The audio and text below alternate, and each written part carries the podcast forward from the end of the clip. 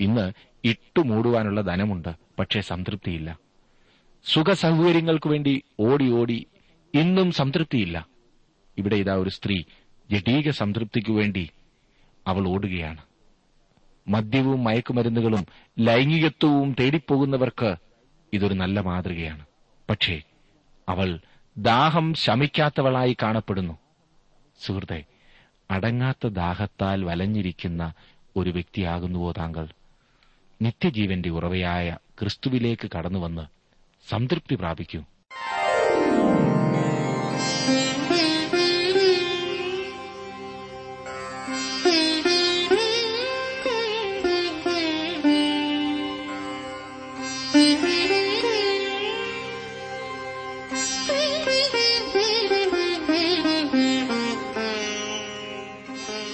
T W ആറിന്റെ വേദപഠന class ആരംഭിക്കുകയാണ്.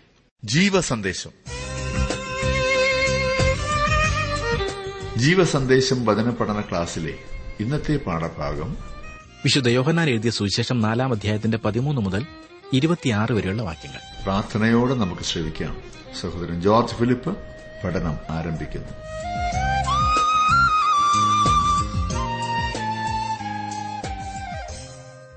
ഇന്ന് അനേകരെയും അസഹ്യപ്പെടുത്തുന്ന ഒരു വിഷയമാണ് യഥാർത്ഥ ആരാധന എന്താകുന്നു എന്നുള്ള സംശയം. ഇന്നത്തെ നമ്മുടെ പഠനം മുഴുവൻ ഈ സംശയത്തെ പരിഹരിക്കുവാൻ ഉതകുന്ന വിധമായിരിക്കും. നാം എല്ലാം യഥാർത്ഥ ആരാധനക്കാരായിരിക്കണമെന്ന് ദൈവം ആഗ്രഹിക്കുന്നു. യേശു തന്റെ യഹൂദ്യയിലെ ശുശ്രൂഷ കഴിഞ്ഞ് ഗലീലയിലേക്ക് പോകുമ്പോൾ ശമരിയാക്കാരുടെ സ്ഥലത്തുകൂടി പോയതും അവിടെ സുഖാർ എന്നൊരു പട്ടണത്തിൽ ചെന്ന് കിണറ്റിൻകരയിൽ ഇരുന്നതുമൊക്കെയാണ് കഴിഞ്ഞ ദിവസം നാം പഠിച്ചത്. കിണറ്റിൻകരയിൽ ഇരുന്നിരുന്ന യേശു അവിടെ വെള്ളം കോരുവാൻ വന്ന ശമരിയാക്കാരത്തെ സ്ത്രീയുമായി സംസാരം ആരംഭിച്ചു. അവളെ ശരിയായ ബാന്ധാവിൽ കൊണ്ടുവരുവാനുള്ള ലക്ഷ്യത്തോടെയാണ് യേശു സംസാരിക്കുന്നത്. ആദ്യം ആ സ്ത്രീ യേശുവിനെ തെറ്റിദ്ധരിച്ചു. യേശു ജാതി വ്യത്യാസം മറന്നു തന്നെ പ്രവർത്തിക്കുന്നു. സമൂഹത്തിൽ ആകെ കുഴഞ്ഞു മറിഞ്ഞ ഒരു സ്ത്രീയായിരുന്നു അവൾ. ആകെ തകർന്നവൾ. എങ്കിൽ തന്നെയും ആ സ്ത്രീ പാരമ്പര്യവും പൂർവികത്വവും ഒന്നും വിടുന്നില്ല. യാക്കോബ് അവരുടെ പിതാവാകുന്നു എന്നതത്രേ അവളുടെ അവകാശവാദം. യോഹനാന്റെ സുവിശേഷം നാലാം അധ്യായത്തിന്റെ പന്ത്രണ്ടാം വാക്യം വരെ നാം ചിന്തിച്ചതായിരുന്നു. ഇനിയും പതിമൂന്ന് മുതലുള്ള വാക്യങ്ങൾ നമുക്ക് പഠിക്കാം. പതിമൂന്നും പതിനാലും വാക്യങ്ങൾ ആദ്യം തന്നെ നമുക്ക് ശ്രദ്ധിക്കാം. നാലാം അധ്യായത്തിന്റെ പതിമൂന്നും പതിനാലും. യേശു അവളോട് ഈ വെള്ളം കുടിക്കുന്നവനെല്ലാം പിന്നെയും ദാഹിക്കും.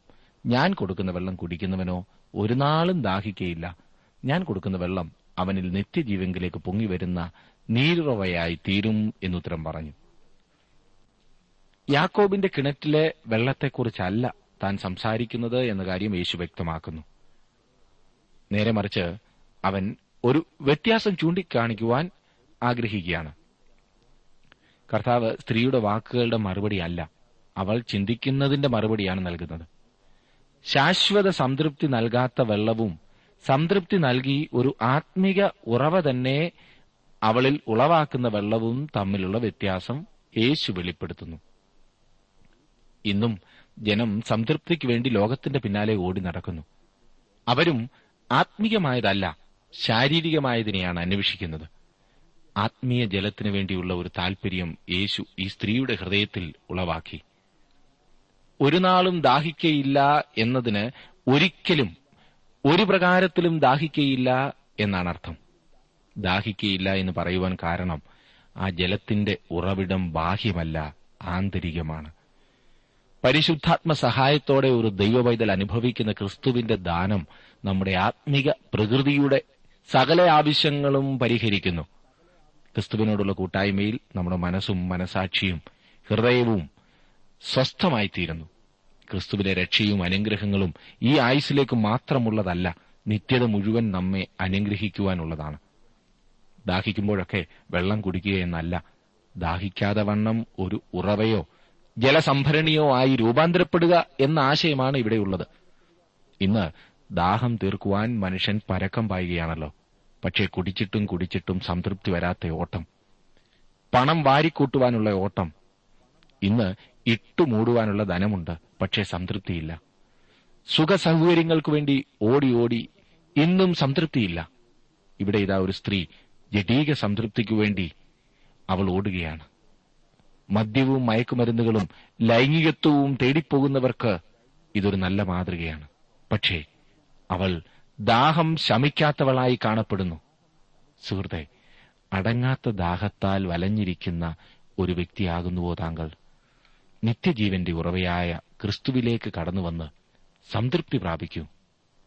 നാലാം അധ്യായത്തിന്റെ പതിനഞ്ചാം വാക്യത്തിൽ നാം ഇപ്രകാരം വായിക്കുന്നു. സ്ത്രീ അവനോട് യജമാനനെ എനിക്ക് ദാഹിക്കാതെയും ഞാൻ കോരുവാൻ ഇവിടത്തോളം വരാതെയും ഇരിക്കേണ്ടതിന് ആ വെള്ളം എനിക്ക് തരയണം എന്ന് പറഞ്ഞു. അവൾ ആത്മീയ വെള്ളത്തിനു വേണ്ടി ദാഹമുള്ളവളായി തീർന്നു. എങ്കിലും അവളുടെ ചിന്ത വീണ്ടും ആ കിണറ്റിലേക്ക് തന്നെ മടങ്ങിപ്പോകുന്നു. പതിനാറാം വാക്യത്തിൽ നാം വായിക്കുന്നത് യേശു അവളോട് പോയി ഭർത്താവിനെ വിളിച്ചുകൊണ്ടുവരിക എന്ന് പറഞ്ഞു. പോയി ഭർത്താവിനെ വിളിച്ചുകൊണ്ടുവരിക എന്ന് യേശു അവളോട് പറഞ്ഞപ്പോൾ അത് അവളെ സ്പർശിക്കുന്ന വിഷയമായിരുന്നു. അവൾ ഒരു പാവിയാണെന്ന് മനസ്സിലാക്കേണ്ടത് ആവശ്യമായിരുന്നു. വെള്ളം എല്ലാവർക്കും ലഭ്യമാണെങ്കിലും ദാഹമുണ്ടെങ്കിലേ അത് പ്രയോജനപ്പെടുകയുള്ളൂ. ആവശ്യമുണ്ടായിരിക്കേണ്ടതത്രേ. അതിനായിട്ടാണ് യേശു ഈ വിഷയത്തിലേക്ക് കടന്നത്. അലങ്കാര ഭാഷ വിട്ട് വസ്തുതയുടെ ഭീകര രൂപം ഇവിടെ തുറന്നു കാട്ടുന്നു. ജീവനുള്ള വെള്ളം കുടിക്കുന്നതിലടങ്ങിയിരിക്കുന്ന ഉത്തരവാദിത്വം അവൾ വിചാരിക്കുന്നതിലും കൂടുതലാണെന്ന് യേശു അവളെ മനസ്സിലാക്കുന്നു. അവൾക്ക് ദൈവത്തോടുള്ള ബന്ധം മനുഷ്യനോട് അവൾക്കുള്ള ബന്ധത്തെ ആശ്രയിച്ചിരിക്കുന്നു. പലരും ഈ കാര്യം സൗകര്യപൂർവം മറന്നുകളയുന്നു. ദൈവത്തിനു വേണ്ടി എന്ന് പറഞ്ഞ് സഹോദരവർഗത്തെ കൊന്നൊടുക്കുവാനും മനുഷ്യൻ മടിക്കുന്നില്ല. സദാചാരത്തിൽ നിന്നുളവായ മതങ്ങൾ ദൈവവും മനുഷ്യനും തമ്മിലുള്ള ബന്ധത്തിന്റെ പ്രാധാന്യം പലപ്പോഴും അവഗണിക്കുകയാണ് ചെയ്യുന്നത്. കൈയൊന്നു പൊക്കിയതുകൊണ്ടോ എഴുന്നേറ്റ് നിന്നതുകൊണ്ടോ ഒരു സാക്ഷി പറഞ്ഞതുകൊണ്ടോ മാത്രമായില്ല സുഹൃത്തെ. ജീവിതത്തെ ദൈവസന്നിധിയിൽ തുറന്നു കാട്ടുവാൻ തയ്യാറാണോ? തോൽവികൾ സമ്മതിക്കുവാൻ മനസ്സാണോ? നിരപ്പാകേണ്ടിടത്ത് നിരപ്പാകുവാൻ മുൻകൈയെടുക്കുമോ? കൊടുത്തു തീർക്കുവാനുള്ളത് കൊടുത്തു തീർക്കുമോ? ഉപേക്ഷിക്കേണ്ടത് ഉപേക്ഷിക്കുമോ? താൻ വച്ച നിർദ്ദേശം മൂലം അവളുടെ ഉണർത്തപ്പെട്ട വിശ്വാസം കർത്താവ് പരിശോധിക്കുകയാണ്. ഇനിയും പതിനേഴും പതിനെട്ടും വാക്യങ്ങളിൽ നാം വായിക്കുന്നത് എനിക്ക് ഭർത്താവില്ല എന്ന് സ്ത്രീ അവനോട് ഉത്തരം പറഞ്ഞതിന്. എനിക്ക് ഭർത്താവില്ല എന്ന് നീ പറഞ്ഞത് ശരി. അഞ്ച് ഭർത്താക്കന്മാർ നിനക്കുണ്ടായിരുന്നു. ഇപ്പോൾ ഉള്ളവനോ ഭർത്താവല്ല. നീ പറഞ്ഞത് സത്യം തന്നെ എന്ന് യേശു പറഞ്ഞു. അവൾ പറഞ്ഞത് തികച്ചും ശരിയായിരുന്നു. അവൾക്ക് അഞ്ച് ഭർത്താക്കന്മാർ ഉണ്ടായിരുന്നുവെങ്കിലും യേശു അവളോട് സംസാരിക്കുന്ന ആ സമയത്ത് അവൾക്ക് ഒരു ഭർത്താവും ഉണ്ടായിരുന്നില്ല. അവൾ ഒരു മനുഷ്യനുമായി അവിഹിത ബന്ധത്തിൽ ജീവിക്കുകയായിരുന്നു. പാപത്തെ കൈകാര്യം ചെയ്തിട്ട് നാം യേശുവിന്റെ അടുത്തേക്ക് ചെല്ലണം എന്ന് നമ്മുടെ കർത്താവ് ആഗ്രഹിക്കുന്നു. അവന്റെ മുൻപിൽ എല്ലാ രഹസ്യങ്ങളും വെളിപ്പെടേണ്ടതത്രേ. ഇവിടെ ഇതാ ഒരു പാവിയായ സ്ത്രീ. അവൾ ആ പട്ടണത്തിൽ പാപമയമായ ജീവിതം നയിക്കുകയായിരുന്നു. അവൾ വാസ്തവത്തിൽ ഭയം കൊണ്ട് ഞെട്ടിപ്പോയി. എന്നാൽ ഉടനെ തന്നെ അവൾ തന്റെ വിഷയം മാറ്റുകയും മതപരമായ ചർച്ചയിലേക്ക് ശ്രദ്ധ തിരിക്കുവാൻ ശ്രമിക്കുകയും ചെയ്യുന്നു. സാധാരണ നാം എല്ലാം അങ്ങനെ തന്നെയാണല്ലോ. നമ്മുടെ തെറ്റ് കണ്ടുപിടിക്കപ്പെടും എന്ന അവസ്ഥ വന്നാൽ ഉടനെ നാം വിഷയം മാറ്റും. ഇങ്ങനെയുള്ളവർ ശരിയാകുവാൻ പ്രയാസമാണ്. ഇങ്ങനെയുള്ളവർ ഒന്നുകിൽ വലിയ ആത്മീയ സത്യങ്ങളിലേക്ക് ചർച്ച നീക്കും. അല്ലെങ്കിൽ മറ്റുള്ളവരിലെ കുറ്റം എടുത്തു കാണിച്ച് രക്ഷപ്പെടുവാൻ ശ്രമിക്കും. ഞാൻ മാത്രമാണോ തെറ്റുകാരി? വലിയ ഭക്തി പറയുന്ന ഇന്നാരുടെ സ്വഭാവം അറിയില്ലേ? അല്ലെങ്കിൽ തന്നെ എല്ലാം തികഞ്ഞവർ ആരുണ്ട്? അതല്ലെങ്കിൽ ഞാൻ ഇങ്ങനായത് ഇന്നാരുടെ കുറ്റം കൊണ്ടാണ്? അതേ സുഹൃത്തെ മറ്റുള്ളവരുടെ കുറ്റം കണ്ടുപിടിച്ച് താങ്കളുടെ തെറ്റ് മറയ്ക്കാം എന്ന് കരുതരുത്. കൂടുതൽ ഭക്തി പറഞ്ഞ് തെറ്റ് മറയ്ക്കുവാൻ ശ്രമിക്കരുത്. ദൈവത്തിന്റെ ദാനം ആസ്വദിക്കണമെങ്കിൽ സ്വന്തം പാപത്തെക്കുറിച്ച് ആഴമായ കുറ്റബോധം ആവശ്യമാണെന്ന് അവളെ ബോധ്യപ്പെടുത്തി യേശു. കർത്താവ് അവളുടെ മനസാക്ഷിയോടാണ് ഇടപെടുന്നത്. അവൾ ഒഴിഞ്ഞു മാറുന്നത് ശ്രദ്ധിച്ചാലും. ആദ്യം ഈ ആകെ കുഴഞ്ഞവൾ പാരമ്പര്യവും പൂർവികത്വവുമാണ് ഉയർത്തിപ്പിടിച്ചത്. എന്നാൽ ഇപ്പോൾ ആരാധനയിലേക്ക് അവൾ പ്രവേശിക്കുന്നത് ശ്രദ്ധിച്ചാലും. പത്തൊൻപതും ഇരുപതും വാക്യങ്ങളിൽ. സ്ത്രീ അവനോട് യജമാനനെ നീ പ്രവാചകനെന്ന് ഞാൻ കാണുന്നു. ഞങ്ങളുടെ പിതാക്കന്മാർ ഈ മലയിൽ നമസ്കരിച്ചു വന്നു. നമസ്കരിക്കേണ്ടുന്ന സ്ഥലം എരുശലേമിലാകുന്നു എന്ന് നിങ്ങൾ പറയുന്നു എന്ന് പറഞ്ഞു. ഇവിടെ ഇത് നല്ല മതപരമായ ചർച്ചയ്ക്കുള്ള വാദപ്രതിവാദത്തിനുള്ള വിഷയമായി. ഇല്ലേ സുഹൃത്തെ? ഇന്ന് അനേകരും തങ്ങളുടെ പാപത്തെ മറയ്ക്കുന്നത് ആത്മീകമായ ചർച്ചകൾ കൊണ്ടാണ്. ഇവിടെ ഈ സ്ത്രീ ചോദിക്കുന്നത് നീ എവിടെയാണ് ആരാധിക്കുവാൻ പോകുന്നത്? ഈ മലയിലോ എരുഷലേമിലോ ആ കാലത്ത് വളരെയേറെ വിവാദമുയർത്തിയിരുന്ന ഒന്നായിരുന്നു അത്. മതം ചർച്ച ചെയ്യുവാനും അതിനുവേണ്ടി വാദിക്കുവാനും ഇന്ന് അനേകരുണ്ട്. എന്നാൽ അതിനനുസരിച്ച് ജീവിക്കുവാൻ അവർക്ക് ആഗ്രഹമില്ല. പാപത്തെ മറയ്ക്കുവാനുള്ള ഒരു മറയായിട്ടാണ് ഇന്ന് ആധ്യാത്മിക മണ്ഡലങ്ങളിൽ കാണുന്ന ബാഹ്യപ്രകടനങ്ങൾ ഒട്ടുമുക്കാലും ഉപയോഗിക്കുന്നത്. ഒന്നുകൂടി തെളിച്ചു പറഞ്ഞാൽ ഒട്ടുമുക്കാലും ആചാരങ്ങൾ അത് ഏത് മതത്തിന്റേതാണെങ്കിലും പാപത്തെ ഉപേക്ഷിക്കുകയല്ല മറയ്ക്കുക മാത്രമാണ്. നേരല്ലേ? എന്തിനാണ് നേർച്ച കാഴ്ചകൾ കഴിക്കുന്നത്? എന്തിനാണ് തീർത്ഥയാത്ര നടത്തുന്നത്? എന്തിനാണ് നോമ്പ് നോക്കിയത്? കഴിഞ്ഞ നാൽപ്പത് ദിവസം ചെയ്യാതിരുന്ന സകല പാപങ്ങളും ഇന്നലെയും ഇന്നുമായി ചെയ്തില്ലേ? എന്തിനാണ് ആരാധനയ്ക്ക് പോകുന്നത്? പലരും ഉച്ചത്തിൽ പാടുന്നതും സ്തോത്രം പറയുന്നതും പോലും പാപത്തെ മൂടിവെക്കുവാനാണെന്ന് പറഞ്ഞാൽ ശരിയല്ലേ? ദൈവത്തോട് അനുസരണക്കേട് കാണിച്ച ശൗൽ ശമുവേൽ വന്നപ്പോൾ താൻ കൊണ്ടുവന്ന കാളകളുടെയും ആടുകളുടെയും മറ്റും ശബ്ദം വെളിയിൽ കേൾക്കാതിരിക്കുവാൻ ഉച്ചത്തിൽ വാദ്യഘോഷങ്ങൾ ഭക്തിപൂർവം മുഴക്കി. ആന്തരികമായ രൂപാന്തരമില്ലാതെ ഈ ബാഹ്യ പ്രകടനങ്ങൾ കൊണ്ടൊന്നും ഒരു പ്രയോജനവുമില്ല. നിർഭാഗ്യവശാൽ നമ്മുടെ ആരാധനാ സ്ഥലങ്ങൾ കപടഭക്തി കൊണ്ടും തിന്മയോട് പൊരുത്തപ്പെട്ടുകൊണ്ടും പാപത്തെ നേരിടുന്നതിനെ അവഗണിച്ചുകൊണ്ടും തേനിൽ മുക്കിയിരിക്കുകയാണ്. ഇന്ന് അനേകർക്കും ആരാധന എത്ര നല്ല വിനോദമാണെന്നറിയാമോ? പുതിയ വസ്ത്രം പ്രദർശിപ്പിക്കുവാൻ പറ്റിയ ഒരു സ്ഥലം. ഉറങ്ങുവാൻ ഒത്ത അന്തരീക്ഷം. നാലുപേരെ കുറ്റം പറയുവാൻ പറ്റിയ സന്ദർഭം.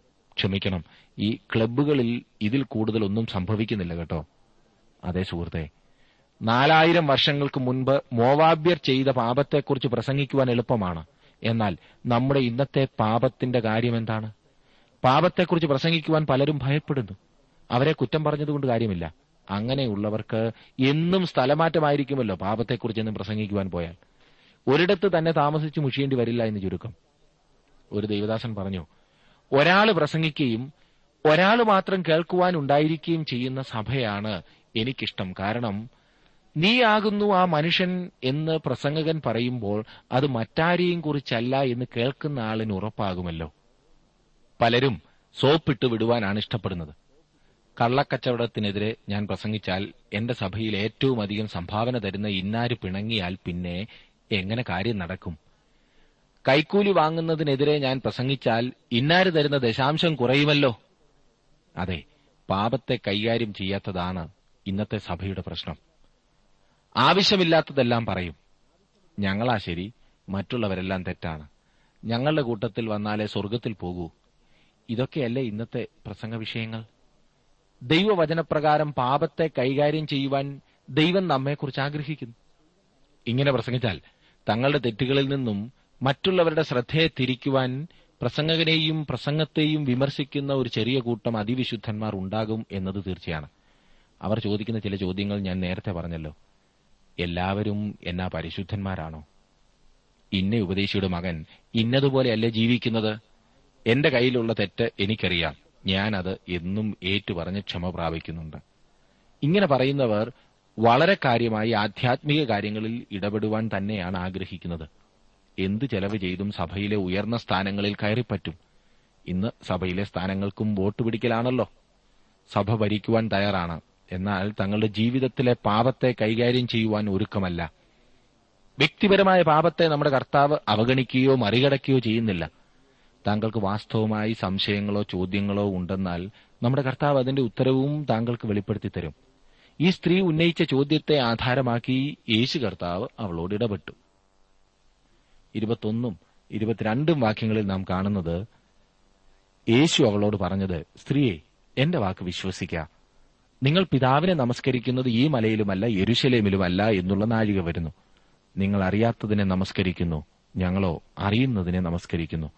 രക്ഷ യഹൂദന്മാരുടെ ഇടയിൽ നിന്നല്ലോ വരുന്നത്. ഇതാ ഈ പറഞ്ഞതിനേക്കാളൊക്കെ രസകരമായ ഒരു സംശയം. ശമരിയക്കാർ ആരാധിക്കുന്ന ഈ മലയിലോ അതോ എരുശലേമിലോ താൻ ദൈവത്തെ ആരാധിക്കേണ്ടത് എന്നതായിരുന്നു ഈ സ്ത്രീക്ക് ഏറ്റവും പ്രധാനപ്പെട്ട കാര്യം. ജീവിതം ശരിയാക്കേണ്ടതില്ല. ആരാധിക്കേണ്ടത് എവിടെയാണെന്നുള്ളതാണ് പ്രശ്നം. ഇന്ന് അനേകർക്കും ആരാധനയുടെ സ്ഥലത്തിനാണ് പ്രാധാന്യം. ശരിയാണ്. എരുശലേമിൽ ദൈവത്തെ ആരാധിക്കണം എന്ന് ദൈവം നിർദ്ദേശിച്ചതാണ്. എന്നാൽ എന്തുകൊണ്ടാണ് ദൈവം അങ്ങനെ ഒരു നിർദ്ദേശം വെച്ചത്? അത് അന്യ ദൈവാരാധന ഒഴിവാക്കുവാനും കനാന്യരുടെ പൂജാസ്ഥാനങ്ങൾ ഒഴിവാക്കുവാനുമാണ് ഇങ്ങനെ ദൈവം നിർദ്ദേശിച്ചത്. സകല മലകളിലും ഇന്ന് ആരാധനയാണല്ലോ. ശ്രദ്ധിക്കൂ സ്ഥലത്തിനൊരു പ്രാധാന്യവും യേശു കൊടുക്കുന്നില്ല. ആരാധനാസ്ഥലം പ്രധാനമല്ല എന്ന സൂചന പഴയ നിയമത്തിലും കാണാം. ഒന്ന് രാജാക്കന്മാരുടെ പുസ്തകം എട്ടാം അധ്യായത്തിന്റെ ഇരുപത്തിയേഴാം വാക്യത്തിൽ യശയാ പ്രവചനം അറുപത്തിയാറാം അധ്യായത്തിന്റെ ഒന്നും രണ്ടും വാക്യങ്ങളിൽ മലാക്കി പ്രവചനം ഒന്നാം അധ്യായത്തിന്റെ പതിനൊന്നാം വാക്യങ്ങളിൽ ഇവിടെല്ലാം നാം കാണുന്ന ഒരു പ്രത്യേകത എന്തെന്നാൽ ആരാധനാ സ്ഥലത്തിനല്ല പ്രാധാന്യം. ഇന്നും സ്ഥലത്തിന് പ്രാധാന്യം കൊടുത്തുകൊണ്ടുള്ള പോക്ക് പാവപ്പെട്ട മനുഷ്യനെ കബളിപ്പിക്കുക മാത്രമാണ്. ആണ്ടിന്റെ ഏതാനും ദിവസങ്ങൾ മാത്രം ഭക്തന്മാർക്ക് പ്രത്യക്ഷപ്പെടുന്ന ദേവന്മാരും ദേവതകളും പുണ്യവാളന്മാരുമാണ് ഈ പ്രത്യേക സ്ഥലങ്ങളിൽ ഇരിക്കുന്നത്. അവിടുത്തെ വരുമാനം മാത്രമാണ് അധികാരപ്പെട്ടവരുടെ ലക്ഷ്യം. സത്യമതത്തിന്റെ ആത്മീയത മനസ്സിലാക്കുമ്പോൾ ഈ പുരാതന മത്സരങ്ങളെല്ലാം അപ്രത്യക്ഷമാകും. അതുകൊണ്ട് യേശു പറയുന്നത് ഈ രണ്ട് സ്ഥലങ്ങളും അവനെ ആരാധിക്കുന്ന സ്ഥലങ്ങളല്ലാതെയായി തീരുന്ന കാലം വരുന്നു എന്നത്രേ. അതിന്റെ കാരണവും അവൻ പറയുന്നുണ്ട്. ഒരു കൂട്ടർ സ്ഥലത്തിന് പ്രാധാന്യം കൊടുത്ത് ആരാധിക്കുമ്പോൾ വേറൊരു കൂട്ടർ അറിയാത്തതിനെ ആരാധിക്കുന്നു. ദൈവത്തെക്കുറിച്ചുള്ള ധാരണ ശരിയല്ലെങ്കിൽ ആരാധനയും ശരിയായിരിക്കുകയില്ല. ദൈവിക വെളിപ്പാടുകളെ ആശ്രയിച്ചാണ് ദൈവത്തെക്കുറിച്ചുള്ള നമ്മുടെ അറിവ് സ്ഥിതി ചെയ്യുന്നത്. സുഹൃത്തെ താങ്കളുടെ ആരാധന അറിഞ്ഞുകൊണ്ട് തന്നെയാണോ? ആരാധനയിൽ ഉരുവിടുന്ന കാര്യങ്ങളെല്ലാം അതുപോലെ താങ്കൾ അംഗീകരിക്കുന്നുണ്ടോ? അനുതാപത്തിന്റെ പ്രാർത്ഥന തന്നെ താങ്കൾ ചൊല്ലുന്നതിൽ എന്തെങ്കിലും അനുതാപമുണ്ടോ? അതെ താങ്കളും ശമരിയാക്കാരത്തെ സ്ത്രീയും ഒരുപോലെ അല്ലേ ആരാധിക്കുന്നത്? അറിയാത്തതിനെ അംഗീകരിക്കാത്തതിനെ ദൈവിക വെളിപ്പാടായ ക്രിസ്തുവിനെ ജീവിതത്തിൽ കൈക്കൊള്ളാത്ത ആരാധന ഒന്നും ദൈവത്തിന് പ്രസാദകരമാകയില്ല എന്ന കാര്യം മറന്നുപോകരുത്. ഇനിയും ഇരുപത്തിമൂന്നും ഇരുപത്തിനാലും വാക്യങ്ങൾ നാം വായിക്കുന്നത് സത്യനമസ്കാരികൾ പിതാവിനെ ആത്മാവിലും സത്യത്തിലും നമസ്കരിക്കുന്ന നാഴിക വരുന്നു. ഇപ്പോൾ വന്നുമിരിക്കുന്നു. തന്നെ നമസ്കരിക്കുന്നവർ ഇങ്ങനെയുള്ളവർ ആയിരിക്കണം എന്ന് പിതാവ് ഇച്ഛിക്കുന്നു. ദൈവം ആത്മാവാകുന്നു അവനെ നമസ്കരിക്കുന്നവർ ആത്മാവിലും സത്യത്തിലും നമസ്കരിക്കണം. ദൈവം ആത്മാവാകുന്നു അതിനാൽ ദൈവത്തെ എവിടെ നിങ്ങൾ ആരാധിക്കുന്നു എന്ന കാര്യം അപ്രസക്തമാണ്. എവിടെ ആരാധിക്കുന്നു എന്നുള്ളതല്ല. പിന്നെയോ എങ്ങനെ ആരാധിക്കുന്നു എന്നതത്രേ പ്രധാനപ്പെട്ട സംഗതി. കർത്താവ് വളരെ വ്യക്തമായി ഈ ശമിരക്കാരത്തെ സ്ത്രീക്ക് മനസ്സിലാക്കി കൊടുത്ത ഒരു വസ്തുതയാണത്. ദൈവം ആത്മാവാകുന്നു. നീ അവനെ ആരാധിക്കുന്നതിനു വേണ്ടി ഇവിടെയും അവിടെയും ഓടി നടക്കേണ്ട കാര്യമൊന്നുമില്ല. സത്യനമസ്കാരികൾ അവനെ ആത്മാവിലും സത്യത്തിലും നമസ്കരിക്കുന്നു എന്നത്രേ യേശു കർത്താവ് പറഞ്ഞത്. സത്യനമസ്കാരികൾ എന്ന ഈ വാക്ക് പുതിയ നിയമത്തിൽ ഇവിടെ മാത്രമേ ഉള്ളൂ. സാക്ഷാൽ സത്യം എന്നാൽ ആദർശപരമായത് എന്ന അർത്ഥം പറയാം. ഇവിടെ ഇതാ ആരാധനയുടെ സ്ഥലത്തിൽ നിന്നും ആരാധനയുടെ വിഷയം എന്നതിലേക്കും തുടർന്ന് ആരാധനയുടെ വിധത്തിലേക്കും ഉയരുന്നു. യഹൂദ മതത്തിലേത് അക്ഷരത്തിന്റെ ആരാധനയായിരുന്നു. ആത്മാവിന്റെ ആരാധനയല്ലായിരുന്നു. ശമരിയ മതത്തിലേത് സത്യത്തിലായിരുന്നില്ല. ഭോഷ്കിന്റെ ആരാധനയായിരുന്നു. ആരാധന ബാഹ്യവും കർമ്മോചാരപരവും എന്നതിനേക്കാൾ ആന്തരികവും ആത്മീകവും ആയിരിക്കണം എന്ന് യേശു കർത്താവ് പഠിപ്പിച്ചു. ആരെങ്കിലും എഴുതി വെച്ചതുകൊണ്ടോ ആരെയെങ്കിലും അനുകരിച്ചോ ആകരുത് നമ്മുടെ ആരാധന. അതരം കൊണ്ട് മാത്രം ആരാധിക്കുന്നതിനെ പഴയ നിയമത്തിലും ശാസിച്ചിരുന്നു. ഈ ജനം അതരം കൊണ്ട് എന്നെ ബഹുമാനിക്കുന്നു അവരുടെ ഹൃദയം എങ്കിൽ നിന്നും അകന്നിരിക്കുന്നു എന്ന് പ്രവാചകനിലൂടെ ദൈവം കൽപ്പിച്ചു. ആരാധന ഹൃദയംഗമായിരിക്കണം. ആവർത്തന പുസ്തകം ആറാം അധ്യായത്തിന്റെ നാലാം വാക്യത്തിൽ അതാണ് പറയുന്നത്. അനുസരണമില്ലാത്ത ആരാധന പ്രയോജനരഹിതമാകുന്നു എന്ന് ഒന്ന് ശമുവേലിന്റെ പുസ്തകം പതിനഞ്ചാം അധ്യായത്തിന്റെ ഇരുപത്തിരണ്ടാം വാക്യത്തിൽ പറയുന്നു. വസ്ത്രമല്ല ഹൃദയം കീറിയുള്ള ആരാധനയ്ക്കാണ് ദൈവം പ്രാധാന്യം കൊടുക്കുന്നത് എന്ന് യോവൽ പ്രവാചകൻ പറയുന്നു. എന്ന് പറഞ്ഞാൽ ആത്മാർത്ഥമായ അനുതാപമില്ലാതെ പള്ളിക്ക് ചുറ്റും ഉരുണ്ടാലും ഇഷ്ടിക ചുമ്മിക്കൊണ്ട് നടന്നാലും ചെരുപ്പിടാതെ മൈലുകൾ നടന്നാലും ദേഹത്ത് മുറിവേൽപ്പിച്ചാലും ഒരു പ്രയോജനവുമില്ല. ആന്തരിക നീതിയോടുള്ള ആരാധനയെക്കുറിച്ച് ആമോസ് അഞ്ചാം അധ്യായത്തിന്റെ രണ്ടു മുതൽ ഇരുപത്തിനാല് വരെ പറയുന്നു. അതെ ആരാധന സത്യത്തിലും ഹൃദയംഗവുമായിരിക്കണം. ആരാധന സത്യത്തിലും ആത്മാവിലുമായിരിക്കണമെന്ന് പറയുന്നതിനാൽ ഉറക്കപ്പാടുകയും പ്രസംഗിക്കുകയും പ്രാർത്ഥിക്കുകയും ചെയ്യുമ്പോൾ മാത്രമേ ആത്മാവിലാകൂ എന്ന് ചിന്തിക്കുന്നതും തെറ്റാണ്. അങ്ങനെ ആരാധിച്ചാൽ എന്തെങ്കിലും കുഴപ്പമുണ്ട് എന്നല്ല ഇവിടെ ഉദ്ദേശിച്ചിരിക്കുന്നത്. എന്നെ നിങ്ങൾ തെറ്റിദ്ധരിക്കില്ല എന്ന് ഞാൻ വിശ്വസിക്കുന്നു. പക്ഷേ സത്യത്തിലും ഹൃദയംഗവുമായുള്ള ആരാധനയാണ് ഇവിടുത്തെ വിഷയം. മനുഷ്യന്റെ ആളത്വത്തിന്റെ കേന്ദ്രമാണ് ആത്മാവ്. ആത്മാവും ദൈവവുമായുള്ള സംസർഗമാണ് ആരാധനയുടെ രഹസ്യം. ഈ ആരാധനയ്ക്ക് നമ്മുടെ ആത്മാവിനെ ശക്തീകരിക്കുന്നത് ദൈവത്തിന്റെ പരിശുദ്ധാത്മാവാകുന്നു എന്നുള്ളത് സത്യമാണ്. ആത്മാവിൽ മാത്രമല്ല ആരാധന സത്യത്തിലുമായിരിക്കണം. ദൈവം വെളിപ്പെടുത്തിയിരിക്കുന്ന സത്യത്തിനനുസരിച്ച് ആരാധനാ വിഷയത്തിന് യോഗ്യമായ നിലയിൽ ആരാധിക്കണം. ആരാധനാ വിഷയം എന്താണെന്ന് ഞാൻ നേരത്തെ പറഞ്ഞല്ലോ. ക്രിസ്തുവിനെയാണ് നാം ആരാധിക്കുന്നത്. ദൈവത്തെയാണ് നാം ആരാധിക്കുന്നത്. ആരാധിക്കുന്നത് പിതാവിനെയാണ്. അതിനാൽ യേശുക്രിസ്തുവിനെ കൈക്കൊണ്ട് ദൈവമക്കളായവരാണ് ആരാധിക്കേണ്ടത് എന്ന് വ്യക്തമാണ്. ദൈവത്തെ കേവലം സൃഷ്ടാവായി ആരാധിക്കുന്ന കാര്യമല്ല. ക്രിസ്തുവിലെ വീണ്ടെടുപ്പിന്റെ അടിസ്ഥാനത്തിൽ ആരാധിക്കുന്ന കാര്യമാണ് ഇവിടെ പറയുന്നത്. അതാണ് പുതിയ നിയമ ആരാധന. അവനെ സത്യത്തിൽ ആരാധിക്കണം അജ്ഞതയിലല്ല അന്ധവിശ്വാസത്തിലല്ല വിഭാഗീയ ചിന്താഗതിയിലുമല്ല. ആരാധനയുടെ വിഷയമാണ് ആരാധനയുടെ വിധം നിർണയിക്കേണ്ടത്. പിതാവ് എന്നതിൽ നിന്ന് ദൈവം എന്നതിലേക്കുള്ള മാറ്റം ശ്രദ്ധേയമാണ്. ദൈവം ആത്മാവാകുന്നു എന്ന് മാത്രം ധരിച്ചാലും നാം ബഹുമാനിച്ചേക്കാം. എന്നാൽ സ്നേഹിക്കുകയില്ല. പിതാവാണെന്ന് മാത്രം ധരിച്ചാൽ ദൈവമഹത്വത്തിന് ചേരാത്ത നിലയിൽ ചിന്തിച്ചു പോകും. ആത്മാവെന്നത് ദൈവത്തിന്റെ ഔന്നത്യത്തെയും പിതാവെന്നത് ആളത്വത്തെയും സൂചിപ്പിക്കുന്നു. ഇരുപത്തിയഞ്ചാം വാക്യത്തിൽ നാം വായിക്കുന്നത് സ്ത്രീ അവനോട് മഷിഹ എന്ന് വെച്ചാൽ ക്രിസ്തു വരുന്നു എന്ന് ഞാൻ അറിയുന്നു. അവൻ വരുമ്പോൾ സകലവും അറിയിച്ചു തരും എന്ന് പറഞ്ഞു. ശമരിയാക്കാർ പോലും മഷിഹായുടെ വരവ് പ്രതീക്ഷിച്ചിരുന്നു എന്ന കാര്യം ശ്രദ്ധേയമാത്രേ. ഇന്ന് ക്രിസ്തുവിന്റെ രണ്ടാമത്തെ വരവിനെ സംശയിക്കുന്ന അനേകം സഭാംഗങ്ങളുണ്ട് എന്നത് ദുഃഖകരമായൊരു സത്യമാണ്. ഇത് വളരെ നിർഭാഗ്യകരമാകുന്നു. കർത്താവിന്റെ രണ്ടാമത്തെ വരവിൽ തങ്ങൾ വിശ്വസിക്കുന്നില്ല എന്നവർ പറയുന്നുവെങ്കിലും അത് അവരെ അശാന്തരാക്കുന്നുണ്ട്. ഒരു നിരീശ്വരവാദി ഒരിക്കൽ പറഞ്ഞത് വിശുദ്ധ ബൈബിൾ സത്യമായിരിക്കുമെന്നും യേശുക്രിസ്തു വീണ്ടും വരും എന്നും ഉള്ളത് തന്നെ ശല്യപ്പെടുത്തിക്കൊണ്ടിരിക്കുന്നു എന്നത്രേ. എന്ന് പറഞ്ഞാൽ അത് നടന്നാൽ അയാൾ ആകെ കുഴയും എന്ന ചിന്തയാണ് അയാളെ വിഷമിപ്പിക്കുന്നത്. ഞാൻ പറയട്ടെ അയാൾ ഇപ്പോൾ തന്നെ കുഴഞ്ഞിരിക്കുകയാണ്. തീർച്ചയായും കുഴയും. ഈ ശമരിയക്കാരത്തി ഇപ്പോൾ നല്ലതുപോലെ താല്പര്യമുള്ളവളും ഹൃദയത്തിൽ വളരെയേറെ ആകാംക്ഷയോടെ മുൻപോട്ട് വരികയും ചെയ്യുന്നു. നാം വായിച്ച ഇരുപത്തിയഞ്ചും ഇരുപത്തിയാറും ഞാൻ ഒന്നുകൂടി വായിക്കാം. സ്ത്രീ അവനോട് മഷിഹ എന്ന് വെച്ചാൽ ക്രിസ്തു വരുന്നു എന്ന് ഞാൻ അറിയുന്നു. അവൻ വരുമ്പോൾ സകലവും അറിയിച്ചു തരും എന്ന് പറഞ്ഞു. യേശു അവളോട് നിന്നോട് സംസാരിക്കുന്ന ഞാൻ തന്നെ മഷിഹ എന്ന് പറഞ്ഞു. എത്ര മനോഹരമായ ഒരു പ്രസ്താവനയാണിത്. ലോകരക്ഷകനായ മഷിഹായുമായി ഈ സ്ത്രീ മുഖാമുഖം കണ്ടുമുട്ടുന്നു. പ്രിയ സുഹൃത്തെ താങ്കളോട് എനിക്കിന്ന് വ്യക്തിപരമായി ചോദിക്കുവാനുള്ള ചോദ്യം ഇതത്രേ.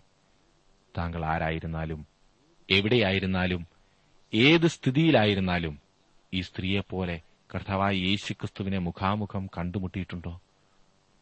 താൻ അവിടുത്തെ സന്നിധിയിലാണെന്ന് അവൾക്ക് മനസ്സിലായി.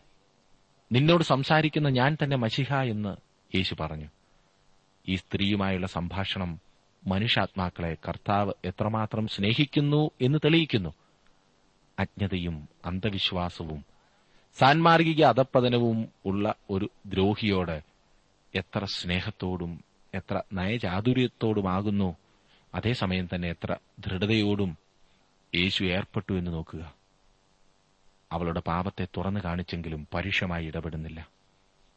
എന്നെ ശ്രദ്ധിക്കുന്ന പ്രിയ സുഹൃത്തെ താങ്കളുടെ ജീവിതം എത്രമാത്രം അതപ്പൊതിച്ചതാണെങ്കിലും യേശു താങ്കളെ തന്റെ അടുത്തേക്ക് ക്ഷണിക്കുന്നു. ആരോടും പറയുവാൻ സാധിക്കാത്തതായ താങ്കളുടെ രഹസ്യ ജീവിതം യേശുവോട് താങ്കൾ തുറന്നു പറയുമെങ്കിൽ അനുതാപത്തോട് ഏറ്റുപറയുമെങ്കിൽ താങ്കളുടെ ജീവിതത്തെ പ്രയോജനമുള്ളതാക്കി തീർക്കുവാൻ പുതുതാക്കി തീർക്കുവാൻ യേശു ആഗ്രഹിക്കുന്നു. അതിനുവേണ്ടി സമർപ്പിക്കുമോ? യേശു ഒരിക്കലും താങ്കളെ കൈവിടില്ല. എന്റെ അടുത്തേക്ക് വരുന്നവരെ ഞാൻ ഒരിക്കലും തള്ളിക്കളയില്ല എന്ന് വാഗ്ദത്വം പറഞ്ഞ യേശു താങ്കളെയും ക്ഷണിക്കുന്നു. കടന്നുവരൂ. അതിനായി യേശു താങ്കളെ സഹായിക്കട്ടെ.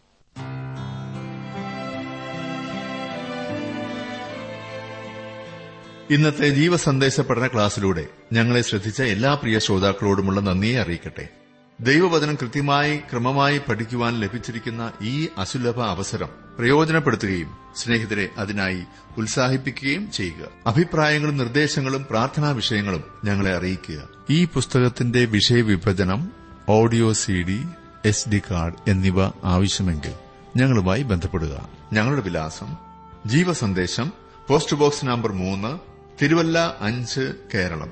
Phone zero four six nine two seven zero zero two eight four. Mobile nine four four seven seven six seven three seven eight. ഞങ്ങളുടെ email address Malayalam T T B at radio eight eight two dot com. വെബ്സൈറ്റിലും ഞങ്ങളുടെ programme ലഭിക്കുന്നതാണ്. ഞങ്ങളുടെ website W W W dot radio eight eight two dot com. എന്തു നല്ലോർ സഖിയേശു? പാപദുഃഖം വഹിക്കും. എല്ലാമേശുവോടു ചെന്നു